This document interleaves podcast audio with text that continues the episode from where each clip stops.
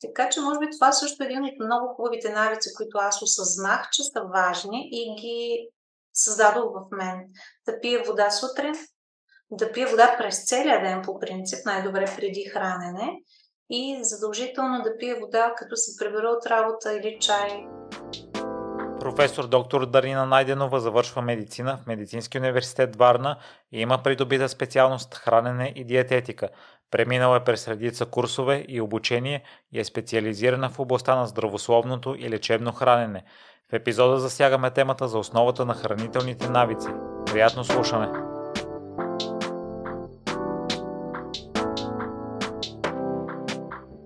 Здравей, Дарина! Благодаря ти много, че откликна на поканата. За мен е огромно, огромно привилегия, често удоволствие.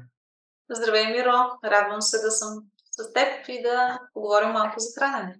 Това е така, защото първо, че храната ми е една от любимите теми, второ, до момента съм избягвал епизоди за нея, защото знам, че пипкава темата и аз се обичам да се допитвам до експертите и а, с цел безопасност, като че ли не бях толкова проактивен. Да, преди да започнем и се ще да се представиш и да кажеш защо съм избрал теб и защо а, имам вяра и това, което казваш, а, има тежест. Ами, защо си ме избрал мен, ти ще кажеш. Аз мога да кажа накратко няколко думи за себе си. А, лекар съм, имам специалност хранене и диететика. Специализирала съм в... А, базата ми за специализация беше в Варна и в София. Работя към момента в град Варна, като съм професор към Медицинския университет Варна. Там обучавам студенти основно медици, но също така дентална медицина, фармация и някои други специалности. В сферата на храненето основно са моите експертизи и това ги обучавам. А иначе клиничната ми практика, която е изключително важна за мен като специалист и като човек, защото ми носи голяма удовлетвореност, е в един медицински център, отново базиран на територията на Варна, това е естетико. И там работя клинична диететика, т.е. хранене при различни заболявания, при различни гранични състояния, даже не е винаги заболявания. Това е най-общо за мен. Доста голям опит имам вече. Трябва да направим едно уточнение. Предполагам слушателите да не вземат на 100% нещата, които ще им казваме, а да ги имат като отправна точка и евентуално да се консултират. Абсолютно. Абсолютно. Предполагам, че ние ще говорим основно за хранене при здрави хора. За съжаление, една голяма част от нашите слушатели вероятно ще имат някакви здравословни проблеми, някои от тях ще имат диагноза, някакво заболяване, което вече е потвърдено, което се лекува или не се лекува. Добре е да знаят, че всички препоръки, които тук ще чуят, касаят само здрав човек. Болният човек има нужда от малко по-специален модел на хранене. Това е така нареченото лечебно или диетично хранене. Често пъти това, което е здравословно за един човек, който е здрав, не е здравословно за човек, който е болен. И даже може да влуши неговото заболяване, да влуши състоянието му. Така че много внимателно при хора с хронични или остри заболявания трябва да бъдат взети в предвид тези съвети. Винаги съветвам хората, които имат проблеми здравословни, да се консултират с лекар относно своето хранене. Аз а, съм слушал истории на хора здрави, предполагам, които са си влушавали все пак и здравето с следване на някакви диети или хранителни режими. Да, това е изключително често. Една голяма част от пациентите, които аз консултирам, са именно такива, които са били здрави, решили са да направят така някакви сериозни рестрикции. Аз го наричам хранителен екстремизъм това нещо когато много сериозни ограничения наложим в храненето си, без даже да има нужда, последствие на което се появяват оплаквания от една или друга система, от един или друг орган. Това можем сами да си го причиниме с някои сериозни залитания в областта на храненето. То е същото и с работата. Нали? Ако прекаляваме с работата, също имаме неблагоприятни последици.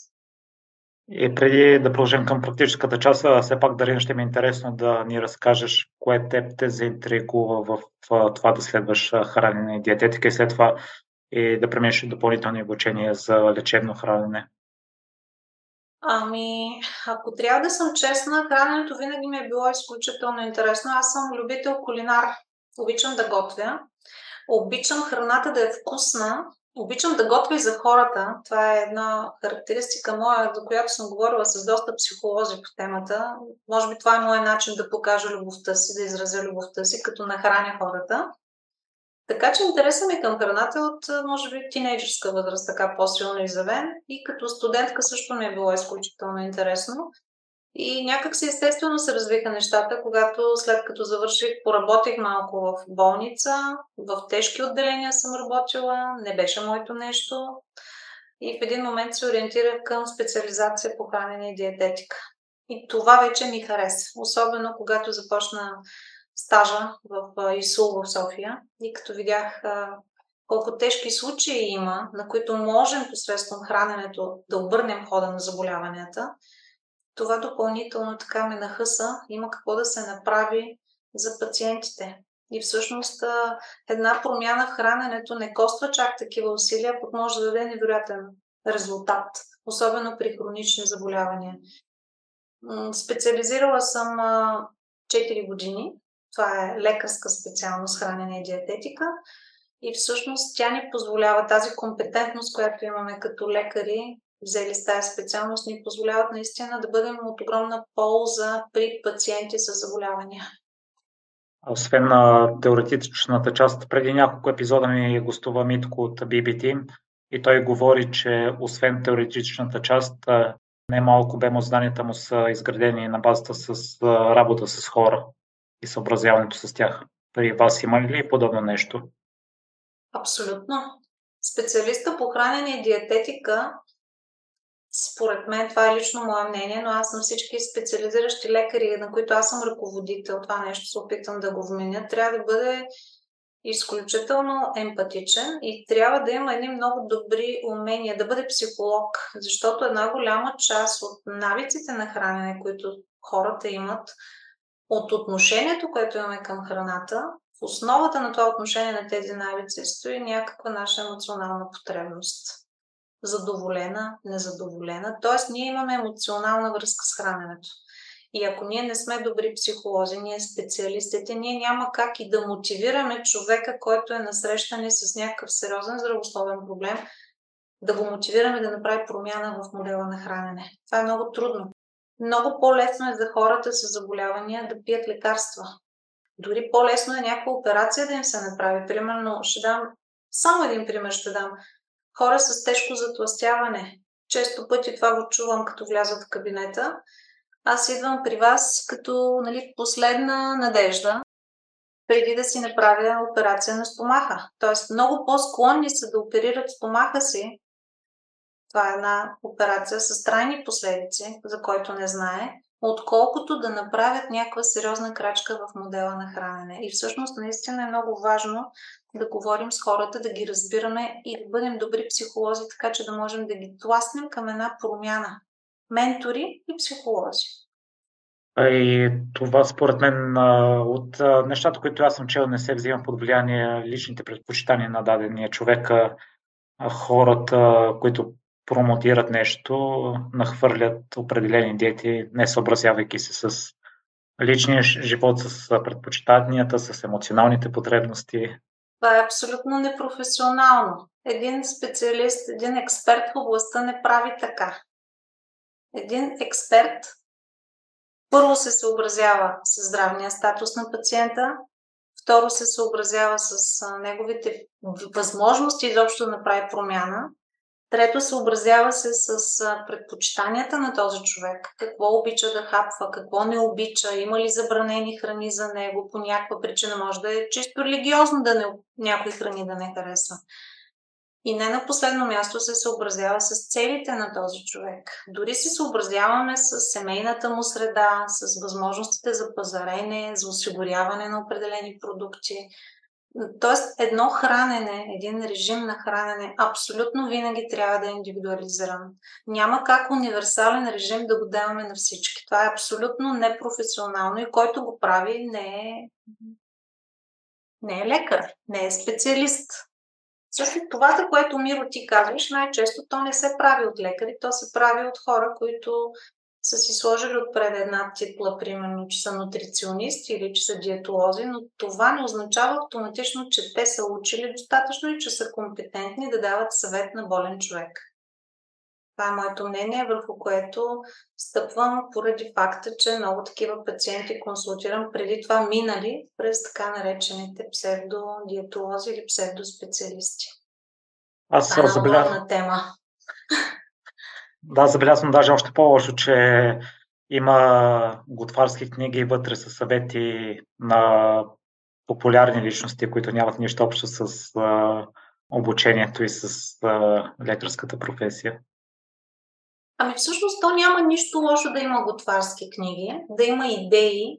Ако това ще помогне на хората, които по принцип нямат, нямат така умения да готвят, ако ще им помогне да станат малко по-смели, да пробват някои интересни така, ястия да приготвят, особено ако са по-простички неща, аз приветствам това нещо. Нека да има такива готварски книги, но да не забравяме, че това са рецепти, които биха били, бих казала, удобни, биха били така подходящи за здрав човек. Отново наблягам на категорията здрав човек, а не хора, примерно, с някакви сериозни нарушения, примерно бъбречни заболявания, омазняване на черния дроб, гастрити, а, най-различни други заболявания има, примерно панкреатит и захарен диабет, където трябва да имаме определени ограничения.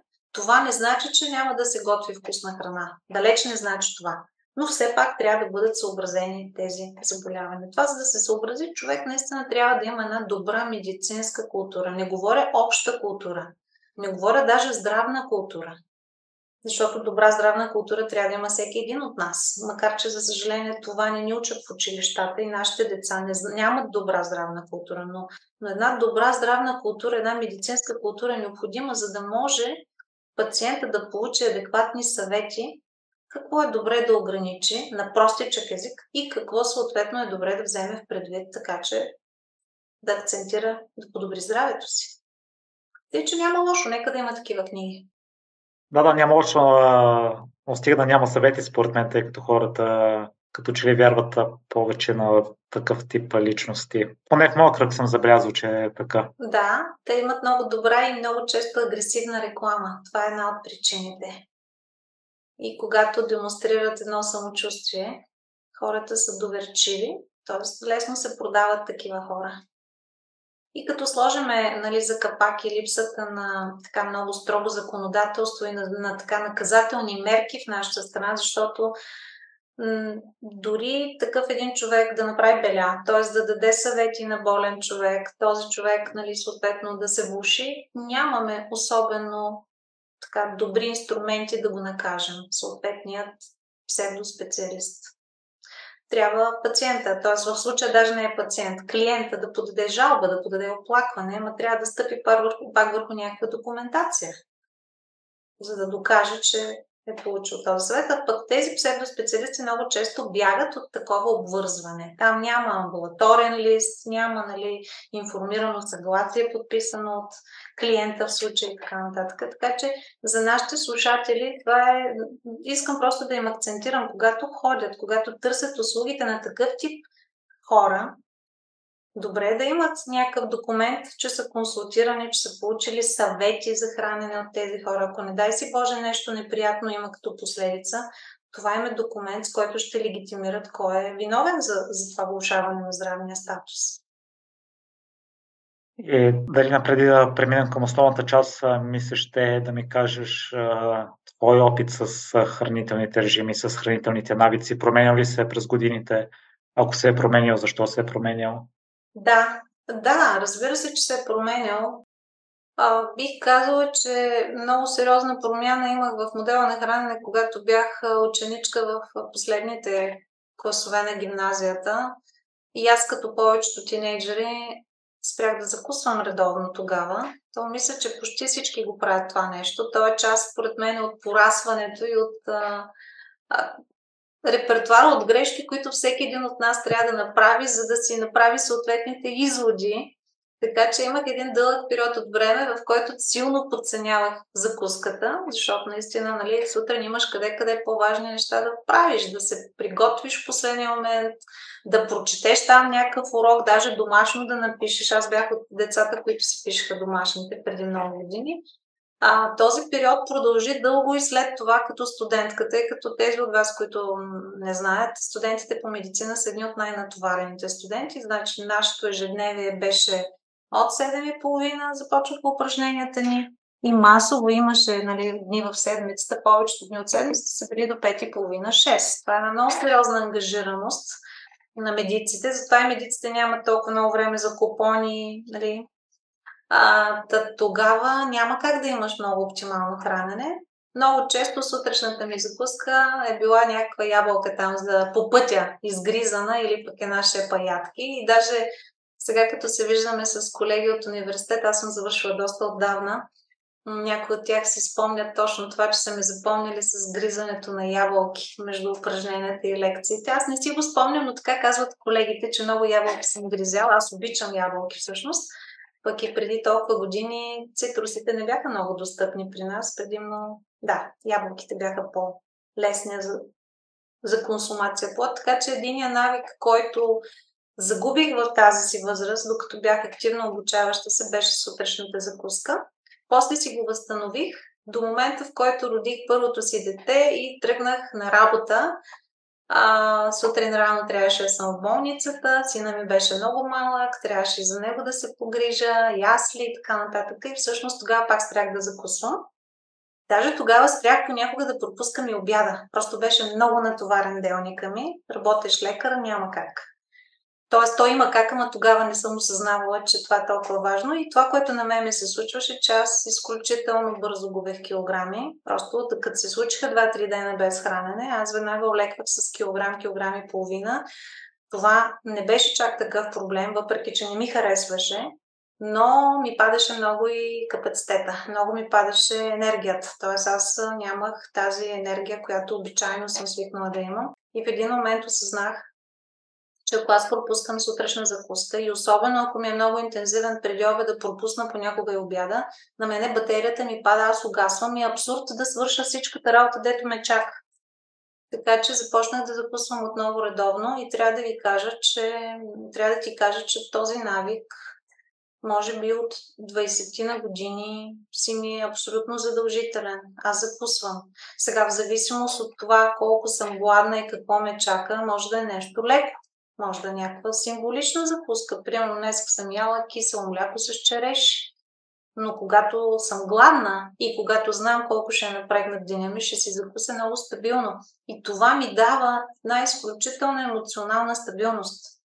Тоест аз съм много по-добричка, не съм конфликтна, не съм агресивна с хората, много по-толерантна ставам, когато съм закусвала и то си има своето биохимично обяснение. Когато закуската е пълноценна, добре подбрана, тя стабилизира кръвната захар и нашия мозък е много по-добре работещ. Включително и нашите емоции са много по-балансирани. Така че това е един от, един от хубавите навици, които аз си върнах, давайки си сметка, когато вече бях май, майка на едно дете и активно работещ лекар, че това ми вреди.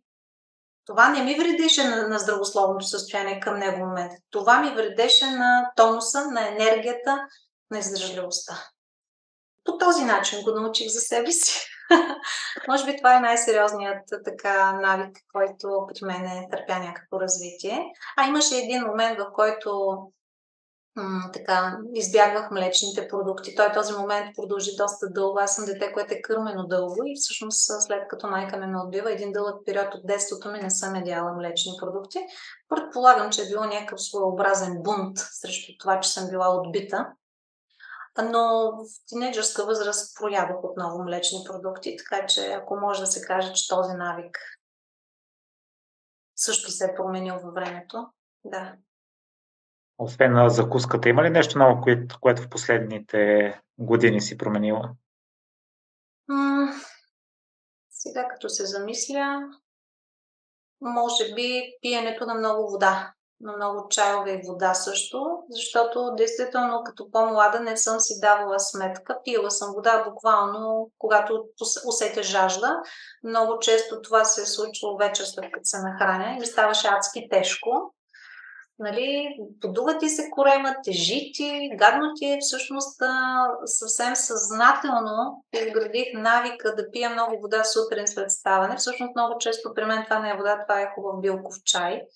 И този навик така го вмених и на цялото си семейство, на децата ми, на мъжа ми. И всъщност този ритуал го има от дома.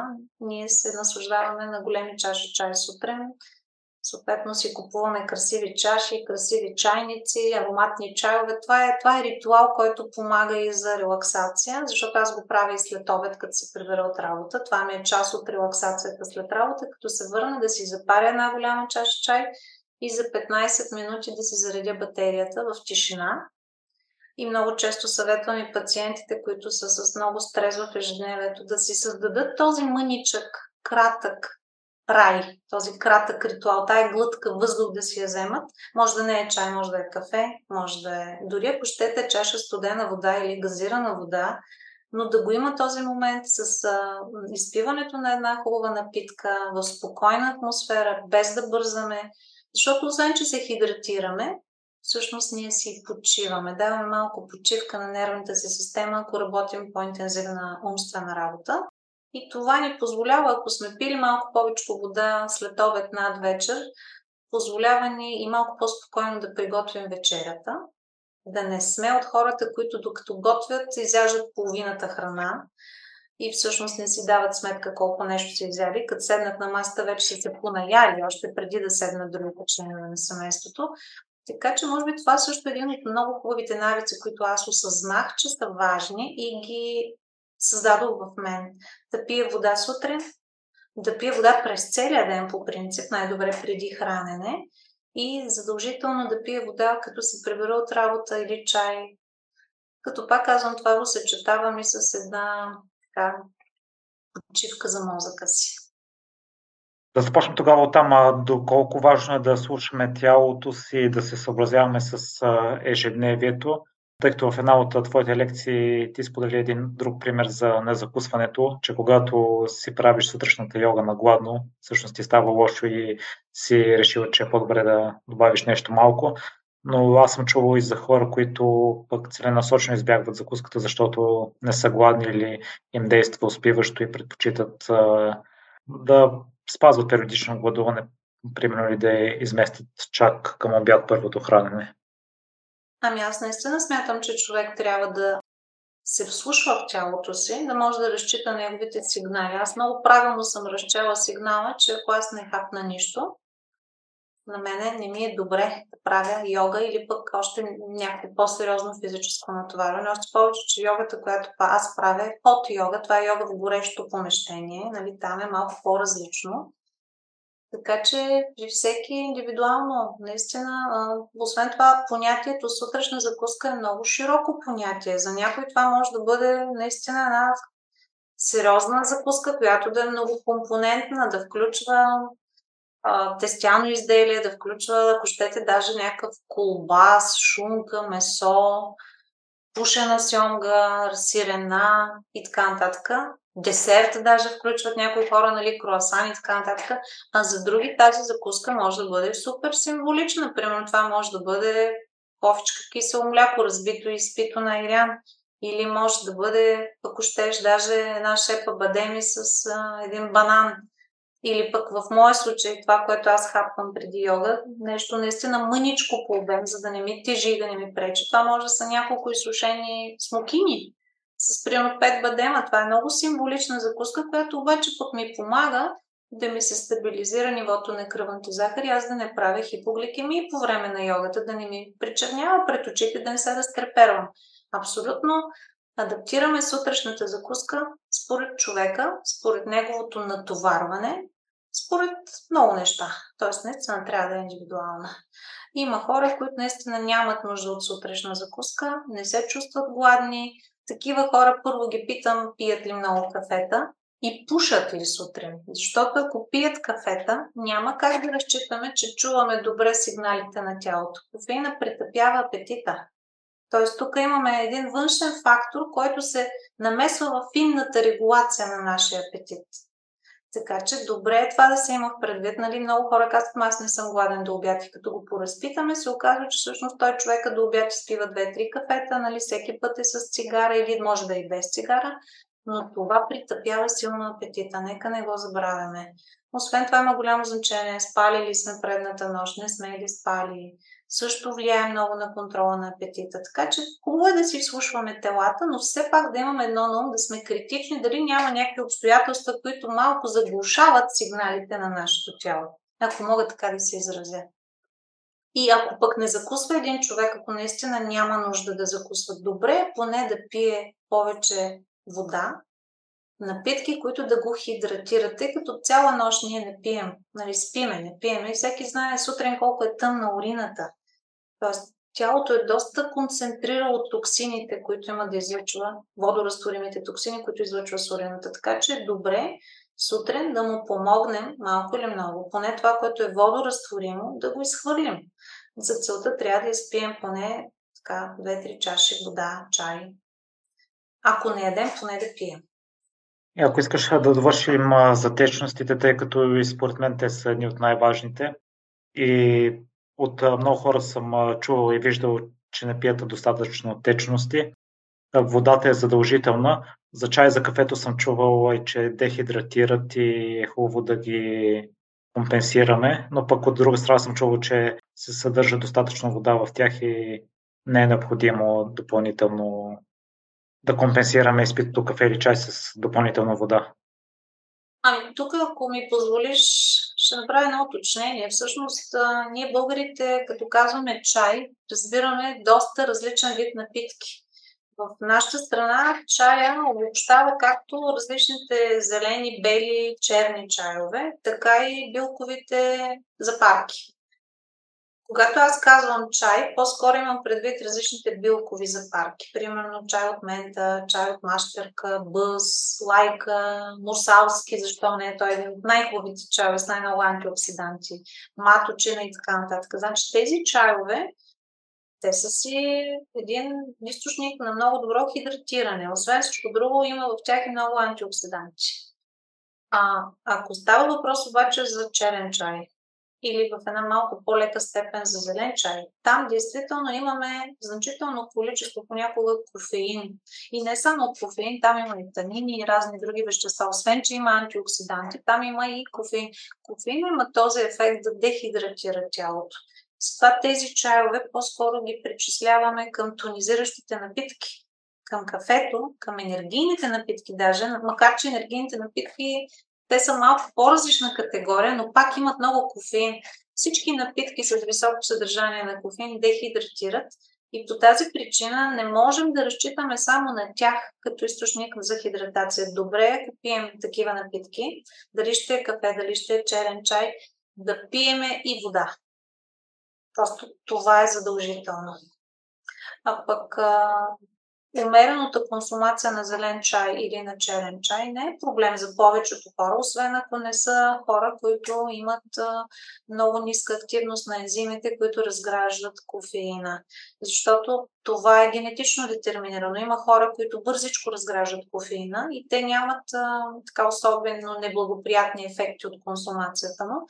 Докато други хора, в, нашото, в моето семейство има такива, много бавно метаболизират кофеина и дори изпивайки само едно кафе или един черен чай, могат да имат прояви не само на дехидратация, но и прояви от страна на нервната система, на сърцето. Примерно да получат сърцебиене, да имат една припряност, една тревожност в реакциите си, една напрегнатост вътрешна, която се обяснява единствено и само с това, че кофеинът циркулира по-дълго време в кръвоносната система, не може да бъде разграден.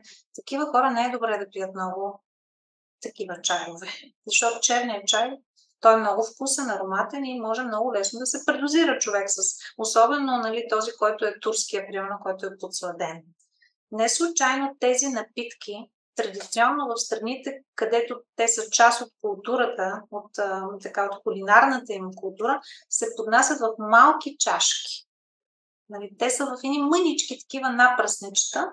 Дори зеления чай, който се прави в Япония, се прави в едни много малки съдчета. Това не е чай, с който да се напиваш, да изпиваш литри от него. По-скоро се пие малко и се пие вода за хидратация. Водата предполагам, че е желателно през целия ден да е разпределена горе-долу равномерно, не да изпива. Най-добре. Най-добре, освен ако човека няма някакви проблеми, примерно при някои бъбречни заболявания или даже може да не са заболявания, може да са състояние, примерно една хидронефроза на бъбриците, която не е много тежка степен, но все пак е има, може, ако човека пие равномерно през деня вода, в следобедните и вечерните часове, ако не намали малко приема на вода, той ще има нужда да става през нощта да уринира. Това ще му разбие съня, примерно. Тоест, ако имаме такава особеност, е добре да му дадем съвет основните количества вода да ги изпива преди обед до ранен след обед. И ако действително тогава ги изпива, той няма да има жажда, особено голяма, над вече, и това ще му осигури един по-добър сън. Ето, пример просто давам за едно състояние, което не е задължително да е болест, то може да е така едно предболесно състояние. Човека да си живее съвсем добре, без никакъв друг дискомфорт, да се проследяват тия бъбрици, но Примерно, ако пие много вода след обед или вечер, или ако еде много джина след обед, примерно, вечерта да се скъса да пикае, нали, да става през час, през два, защото тогава, при това състояние, бъбреците по-добре дренират и на практика пикочнемето се пълни. Иначе при здрав човек е добре, действително, през целия ден да имаме оводняване. Дарина, с а, Митко от BBT друго, което си говорихме, че 90% от а, нещата са простички и е хубаво да се съсредоточим най-вече върху тях. А, това има ли го и при храната, да кажем 90%? Да. Така е. И аз винаги се опитвам да обяснявам на моите пациенти, за да ги мотивирам да направят промяна, винаги се опитвам да им обясня простичките неща. Човешкото тяло всъщност не е толкова сложно нашата физиология не е толкова сложна, тя може да бъде обяснена простичко и всъщност и храненето може да бъде да му се намерят, логиката да се намери в храненето има много логика. В функционирането на нашето тяло също има много логика, така че не са толкова сложни нещата. Но трябва да бъдем широко скроени. Защото сме изключително разнообразни хората и това, което за някой е окей, за друг му изобщо не е окей. Така че не бива да слагаме граници. Трябва да анатемосваме по-различния модел на хранене и по-различните нужди. Да, затова започнахме с слушането на тялото, тъй като то ми струва, че е основното и вече след това вече идва напасването. И дали не мисля, че изяснихме тези 90% за водата и на напитките. А, кажи си твоето мнение за алкохола преди да преминем към храната, тъй като и това е често употребявана напитка, забелязва съм от българите. Ами, ако трябва да съм честна, аз не пия. Не защото има някакви последици здравословни, а защото не ми носи удоволствие алкохола. Така че може би тук загубихме половината аудитория, която ни слуша. А, но ако трябва да изразя едно обективно мнение, малки количества алкохол не смятам, че на здрав човек могат да му навредят. Напротив, те си имат своето място в ритуалите, в празниците, които ние имаме, нали, те са ни закодирани в традициите, така че малки количества алкохол при здрав човек, мисля, че са окей.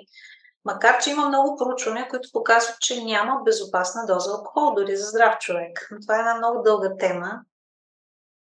Преди се смяташе наистина, че безопасната доза алкохол е около 30 грама концентрат за жена и двойно повече за мъж или чаша вино за жена, две чаши за мъж. Сега вече имам съвсем нови проучвания, които показват, че това не е точно така. И като се вземат всички други фактори в предвид, дори малките количества алкохол могат да бъдат в дългосрочен план така обвинени за някои злополучия, за някои здравни последици. Но нека да не бъдем толкова крайни, защото това вече не звучи никак забавно и приятно. По-скоро, моето мнение е, че алкохола трябва да бъде наистина за удоволствие и с мярка. Като много други неща, каквито са примерно и десертите. Не ги отричаме, не ги отказваме, това не е необходимо, но трябва да, да бъдат все пак едно разумно количество. Не за наяждане, както и алкохола не трябва да е за напиване и за отоляване на жаждата, да бъде по-скоро като нещо, което правим за удоволствие. Малко. Не на гладно. Тъй като алкохол на гладно много зле се отразява и на нивата на кръвната захар и така нататък. А, дори при здрави хора не е добре да се експериментира с алкохол на гладно. И Дарина за храната, това, което според мен ми се струва валидно за 90%, в тези 90% са цели непреработени храни с прием на плодове и зеленчуци. Миро, дали ще те очудя много, ако ти кажа, че това правило пак не е общо валидно. Аз много обичам да пътувам по света, да ходя на места, които не са особено така популярни туристически дестинации. И разбира се, начествам си крастата, като разпитвам за модела на хранене в тези райони на света, за традиционния модел на хранене. И всъщност има доста народи, доста етноси, където плодовете и зеленчуците далеч не съставляват по-голямата част от менюто. Ще дам само няколко примера, ако ми позволиш, ако има време.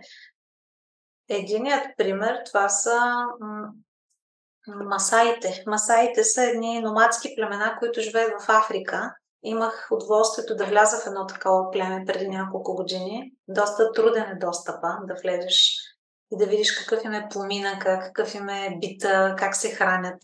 Всъщност традиционната им диета включва почти 100% краве мляко. От време на време това мляко е смесено с кръв. Това е ритуалната напитка, която се прави при различни там ритуални тържества, обреди, а, срязват а, югуларната вена на кравата, пускат малко кръв, която я разрежат в мляко и разбира се от време на време да ти месо. И много рядко консумират зърнени култури, за плодове и зеленчуци да не говорим. Това е традиционен модел на хранене. Те са изключително стройни тези хора, с много добри репродуктивни функции, т.е. раждат до късно, плодят се и така доста многодетни са.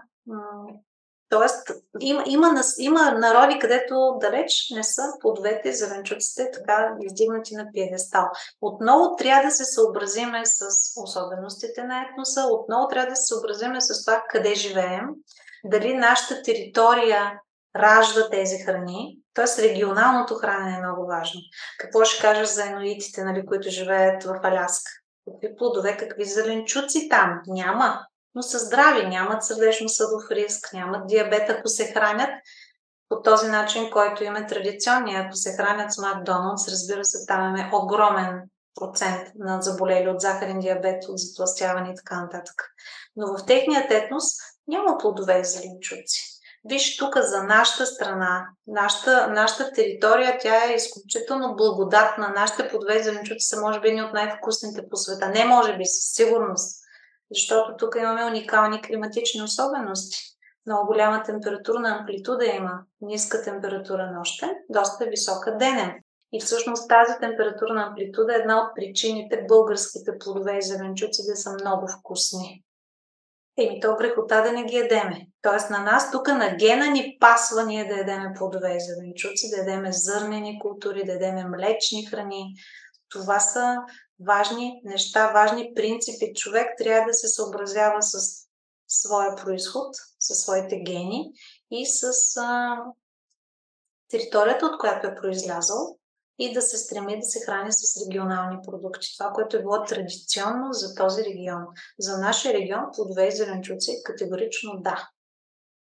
А в такъв случай дали могат ли да ни навредят нетрадиционни за нашата култура храни?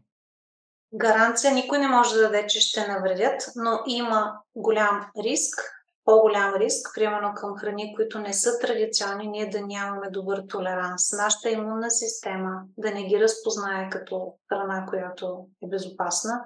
Нашата храносмилателна система да няма капацитета да се справи с тях. И много такива храни има, които при тях, ако ние ги консумираме и не са типични за нас, ние може да имаме много по-висока частота на хранителен нетолеранс, на така, стомашно-чревен дискомфорт, на проблеми, ако щеш даже с имунната система. Примерно една част от така наречените дисимунни или още автоимунни заболявания се смята, че са свързани именно с консумацията на нетрадиционни храни. Тъй като нашата имунна система, един от най-големите компоненти, това са нашите черва. В чревната лигавица има компоненти на имунната система и всъщност тя комуникира имунната ни система с тези продукти, тези храни, които попадат в нашите черва. Това е много интимна комуникация. Тя може да стимулира свръх много имунната система и ние да имаме, примерно, такива неприятни заболявания, като ако щеш, даже най-често срещаното в днешно време дизимунно заболяване, това е тиреодита на Хашимото, примерно. Но много други има. Не е нужно само това да даваме за пример. Примерно за нас, българите, не е особено добра идея да се консумират соеви продукти. Аз не спирам това нещо да го повтарям. Соята може да е много богата на белтък, обаче ние нямаме добър капацитет да се справим с нея. Тя е прекрасен източник на белтък и на много други хранителни вещества за азиатците. И там всъщност е била традиционна храна и продължава да е традиционна. Докато при нас по-скоро ние имаме добър афинитет, большинството от нас българите, винаги има изключение. По-скоро толерираме много по-добре качествените млечни продукти, особено тези, които са ферментирали. Тъй като соята много често се дава като альтернатива на млякото, затова дадох този пример. Даже днес имах сутринта комуникация с пациентка, която има чревни проблеми и ни понасят млечните продукти. Тя казва, може ли да ги заменя с соеви продукти, соево мляко, соево тофу и така нататък. Още по-зле стават нещата. Ако човек от нашата европейна раса, който не понася мляко, мине на тофу или на, на различни там соеви изолати. Така че давам просто пример. И обратното, един азиатец не може да толерира млечни продукти добре. А много беше интересно за мен, когато при едно от ходенията ми в Латинска Америка, в Перу, а, разбрах, че всъщност преди години в Перу са имали програма, нещо като нашата альтернативна програма Топъл, как беше, чаша мляко и плод в училищата даваха на децата, мисля, че все още продължава тази програма, да им дават плод като междинна закуска или чаша мляко. Подобно нещо са въвели преди години в Перу, в високопланинските региони, където населението страда доста сериозно от недохранване, поради бедност, поради липса нали, на достъп до разнообразна храна и така нататък. Такава една национална стратегия са направили. Започнали се да дават на децата по чаша прясно мляко. И какво се оказва? Че започват масово да боледуват, по простата причина, последствие се е установило, че над 85% от населението в Перу има лактазен дефицит, т.е. не понася лактоза. И това е генетично обословено, тъй като в тази държава никога не са се отглеждали млекодайни животни. И когато са решили да вкарат един продукт, който изобщо не е типичен за този регион, те всъщност по-скоро са навредили на тези деца, не са им помогнали да растат по-здрави и в днешно време, ако отидем в една такава латиноамериканска страна, ако си поръчаме кафе и ни питат нали, кафе с мляко, ако поръчаме, альтернативите, много интересно това, във всеки един бар, ако си поръчаш кафе, те питат с какво мляко? Соево, оризово или безлактозно. Там изобщо не можеш да намериш в магазинната мрежа мляко, каквото тук имаме, примерно с лактоза. Ето още един пример за регионални храни. Нали? всяка жаба да си знае геола всъщност. Но това за мен беше много интересно, нали, което там разбрах. И по същия начин е с алкохола. Нали? Алкохола ние добре го разграждаме тук в тези народи около България, северните също, защото традиционно се е консумирало. Тук има условия да се произведе алкохол. Има много плодове, които ферментират. Нали? Те са ни достъпни като източник. Дори климата предразполага нали, зимата да се греем с алкохол, да се сгряваме. Докато в някои народи, примерно в а, Латинска Америка, по- по-силно питие от бира не са познавали всъщност се напиват много от малки количества концентрат. Същото е и с азиатските народи. Това също то е популярно, то е известно генетично сме различни. Не само външно, ние сме различни като толеранс към храни, като капацитет да разграждаме някои хранителни вещества, да ги толерираме. Много сме пъстри като свят. И дали, освен на оригиналното, какво ти мнението и за сезонното хранене?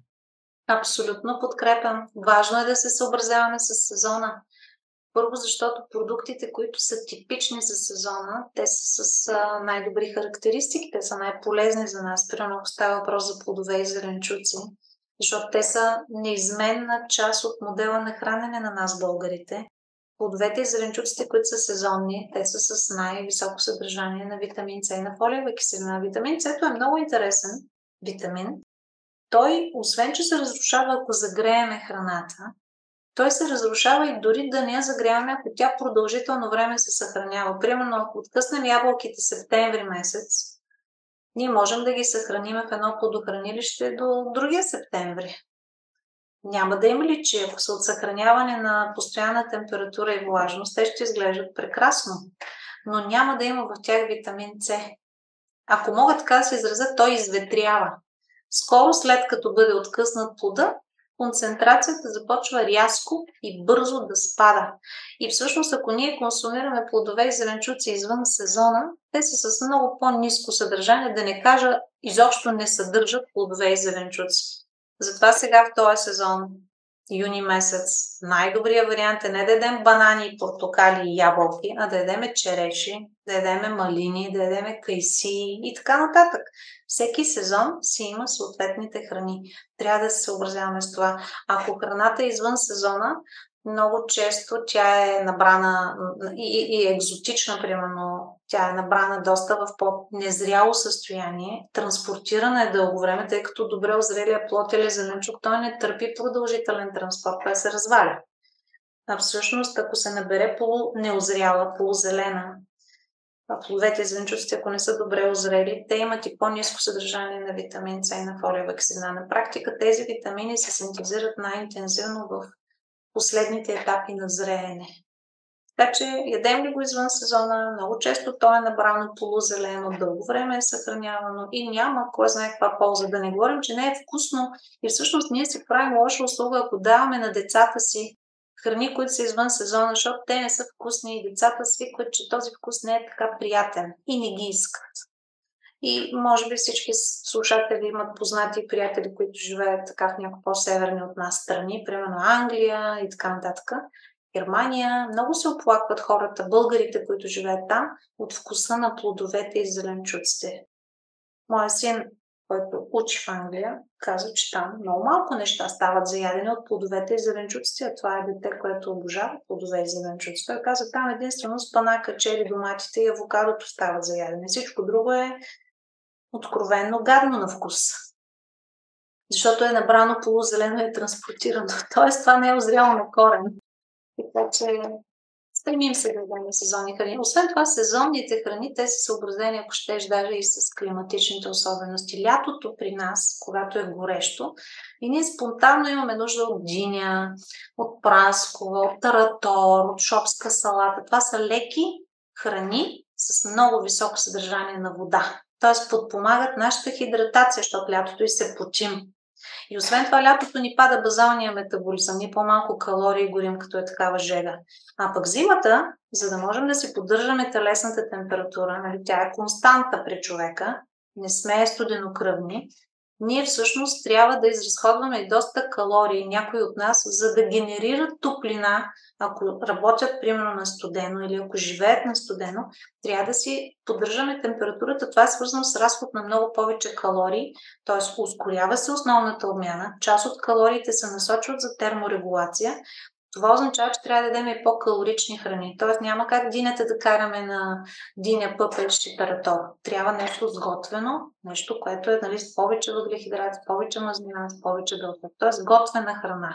Той без друго зимата при нас не можем да изкараме. Няма толкова пресни плодове и зеленчуци и разчитаме нали, на някои ядене. Не случайно народа зимата е колел прасето, нали, са хапвали малко по-влажно и по-стабилно. А пък лятото се карали на таратори на питка, примерно, или на хляб, сиренце и лук и така нататък.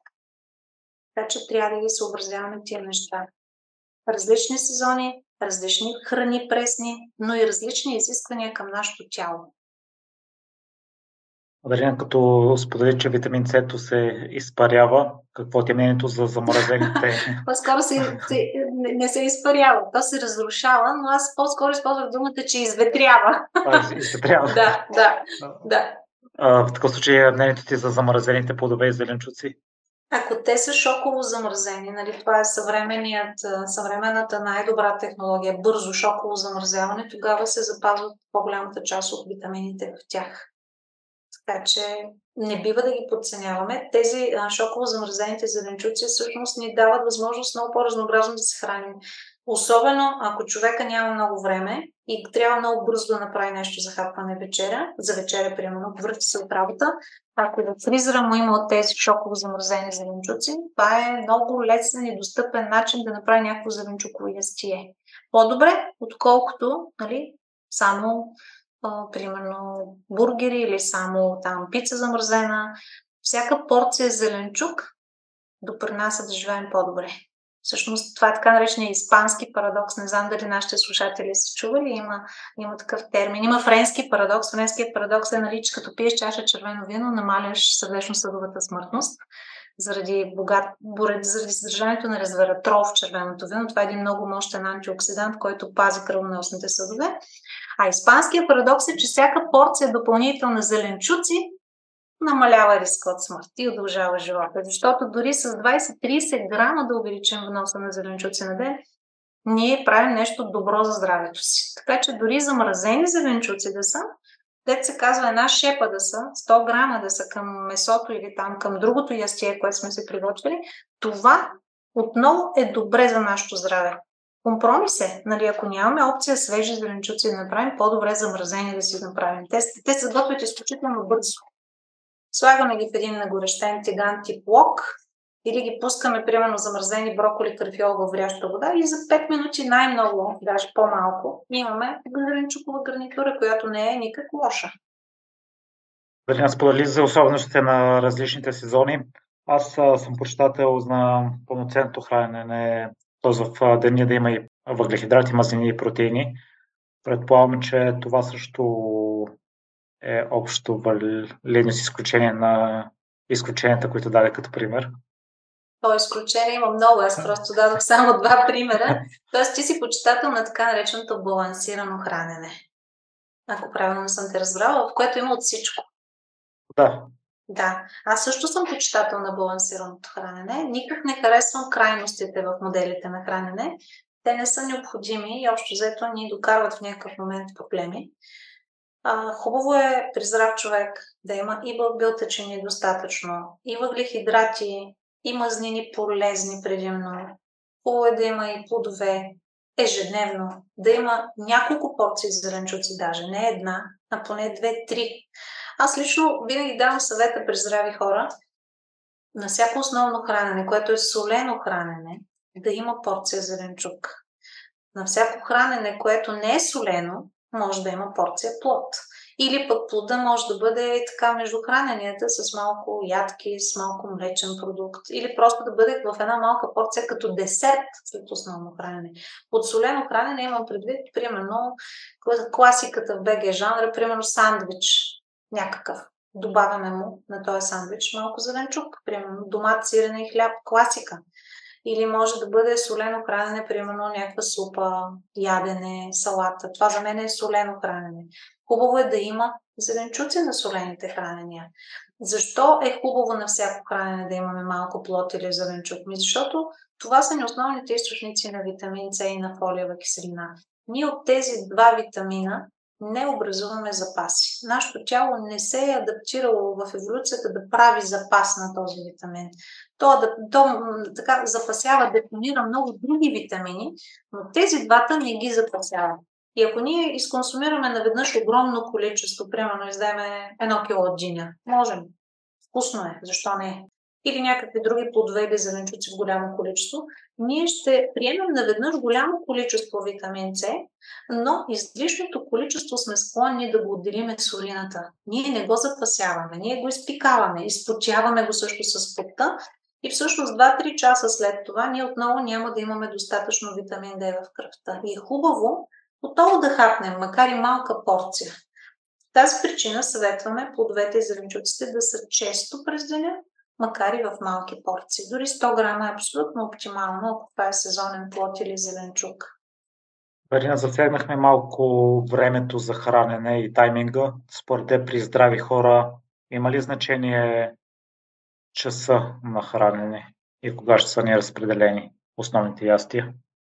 Много зависи от режима на живот на човека.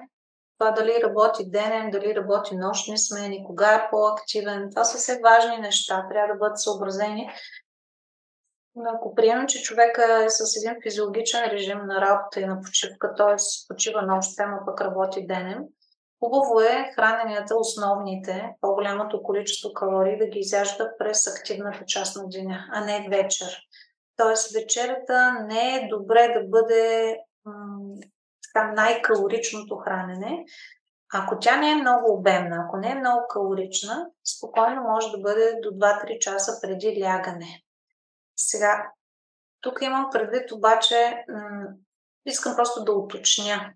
Много хора вечерят примерно в 8 и си лягат в 11, но от 8 до 11 са полулегнали на дивана. Тоест това не е много окей. Okay. Това е все едно са си легнали директно. По-добре е да има след вечерата или един малко по-дълъг период, или просто да има някаква елементарна физическа активност. Може да е кратка разходка. Нали, може да е една жена да простре прането, примерно, или един мъж да излезе нещо да свърши в гаража. Не, някаква разходка да има, някакво движение да има. Това помага да, така, да не ни е толкова зле после на стомаха. Хубаво е и също така вечерята да бъде една идея не чак толкова обемна и калорична. Хубаво е на вечеря да има зеленчуци и нещо към тях. Основната част от порцията при здрав човек да бъдат зеленчукови ястия вечер. Малко белтъчини, малко въглехидрати, един баланс. А не основно, примерно, мусака или там някакво друго готвено ястие и никакви зеленчуци. Това не е окей. Okay. И Дарина, ще ми се да членето ти за периодичното хранене. То също доста навлезе напоследък. Какво имаш предвид? А, диапазон от а, време, в което не приемаме никакви... А, говориш за фастинга, за интермитентното да. хранене. Да. Ами, аз не съм голям почитател на този модел на хранене. Не за друго, защото виждам по-скоро проблеми при много от пациентите които го правят. Много хора това периодично гладуване, този интермитентен фаст го правят години наред, не защото са получили, че това е нещо хубаво, защото такъв им е модел на хранене. И всъщност а, идват при мен с проблеми. Едни от сериозните проблеми, които виждам, това са проблеми в теглото. Другите проблеми, които виждам при млади жени, това са репродуктивни проблеми, нередовен цикъл и така нататък. Така че мисля, че този модел на хранене с интермитентни, с, с фастване, с нали, паузи по-сериозни, е сравнително подходящ и безопасен при мъже, млади мъже, за някакъв интервал от време, обаче не за постоянно.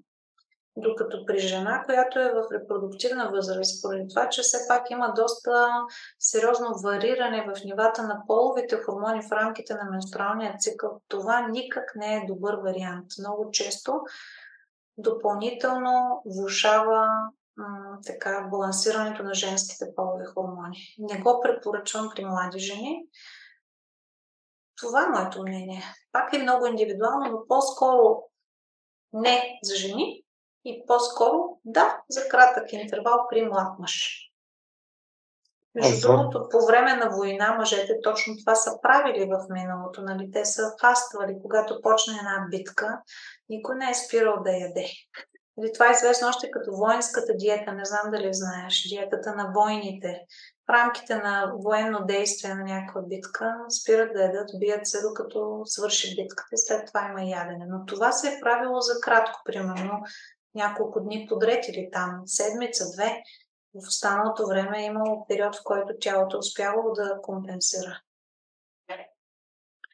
Все пак нивата на тестостерон при един мъж са много по-постоянни в рамките на месец, докато при една жена естроген и прогестерон варират доста. Не е добра идея. Естрогена, за да се метаболизира добре, да нямаме така опасни метаболити на естрогена, е много важно черният дроб да е подсигурен и с глюкоза, с гликоген на практика. При едно по-продължително фастване това е малко по-трудно да се случи. Да не говорим, че метаболизирането на щитовидните хормони, тяхното активиране също изисква добри нива на стабилна кръвна захар, добри нива на гликоген, което при фастване отново не винаги компенсира организма, не винаги може да поддържа стабилни тези показатели. Пак е много индивидуално. Метаболизма на някои хора е такъв, че предразполага към хипогликемия, към сриване на нивата на кръвна захар. При други това не се случва.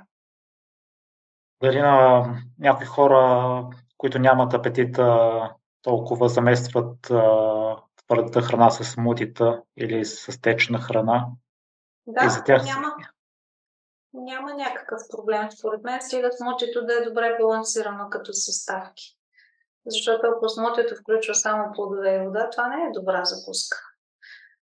Това е закуска, която ще дигне много кръвната захар. За кратко, после ще се стрине кръвната захар и човека пак няма да е окей.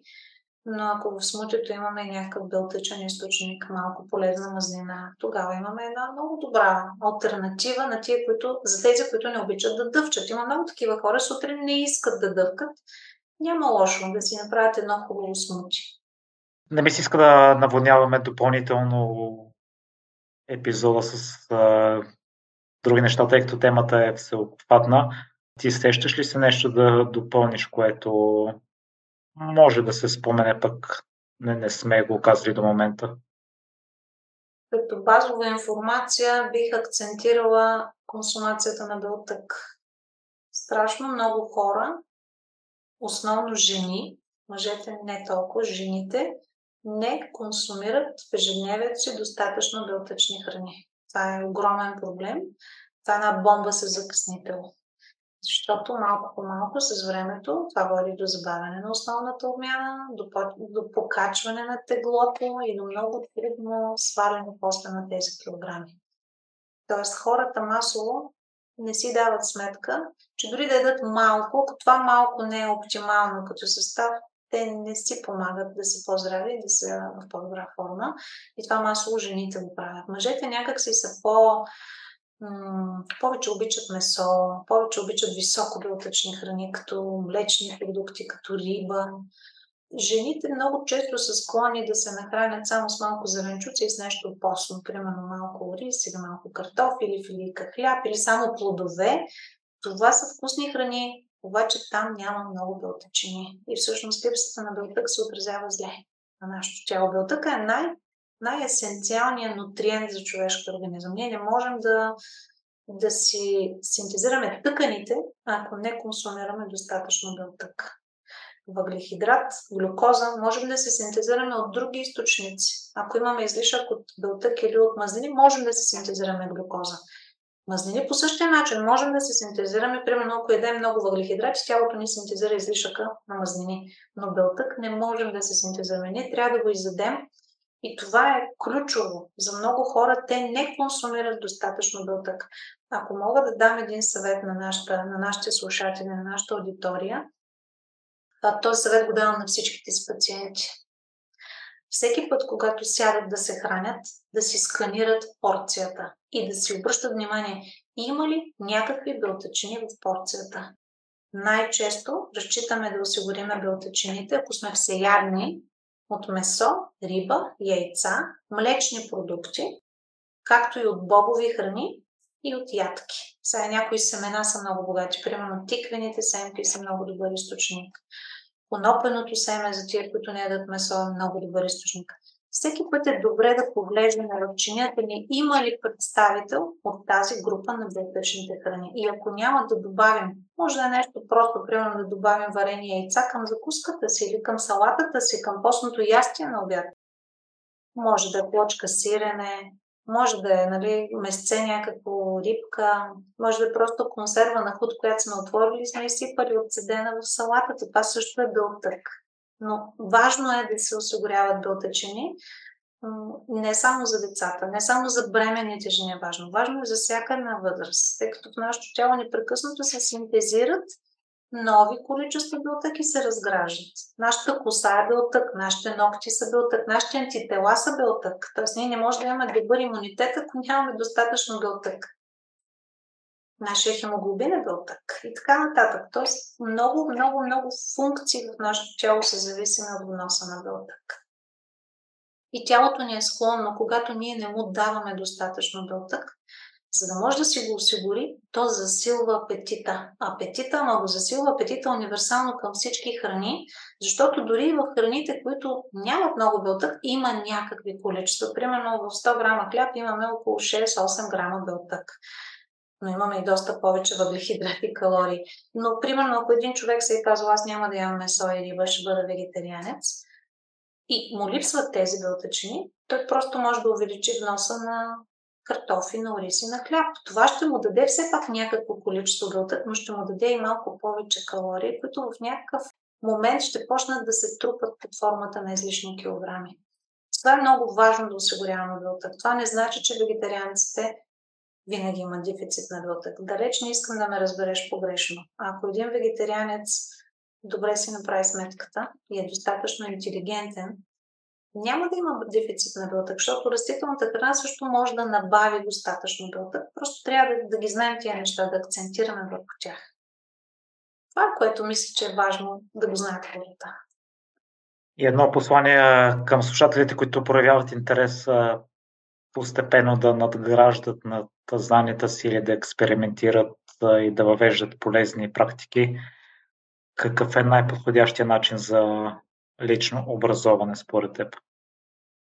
Ами, любопитството е най-подходящия начин. Ако имаме доза любопитство и сме любознателни, няма никакъв проблем да надграждаме. Това е едното нещо. И другото нещо да сме критични. Тоест, не всичко, което прочетем, веднага да го припознаем като нещо, което е милодавно. Тоест, любопитство и критичност. И по този начин човек може много да се образова. И е хубаво да се доверява на хора, които са експерти. Това е важното, защото самозванци и лаици, колкото искаме. Не само в медицината, не само в храненето, навсякъде ги има. Не е лошо човек да бъде критичен по отношение на менторите, които слуша. И наистина любопитството е това, което ни кара да научаваме нови неща. Аз съм изключително любопитен човек, не спирам да чета, не спирам да уча нови работи и го пожелавам на цялата аудитория това качество, да са много любопитни. Благодаря много за днешното участие, Дарина. Надявам се да сме придвижили слушателите с една крачка към това, към тази доза на любопитство и критичност, да имат към себе си, към слушането на тялото и на възприемането на информация. Много ти благодаря за поканата, Миро. Вярвам, че сме дали един тласък към още повече знания.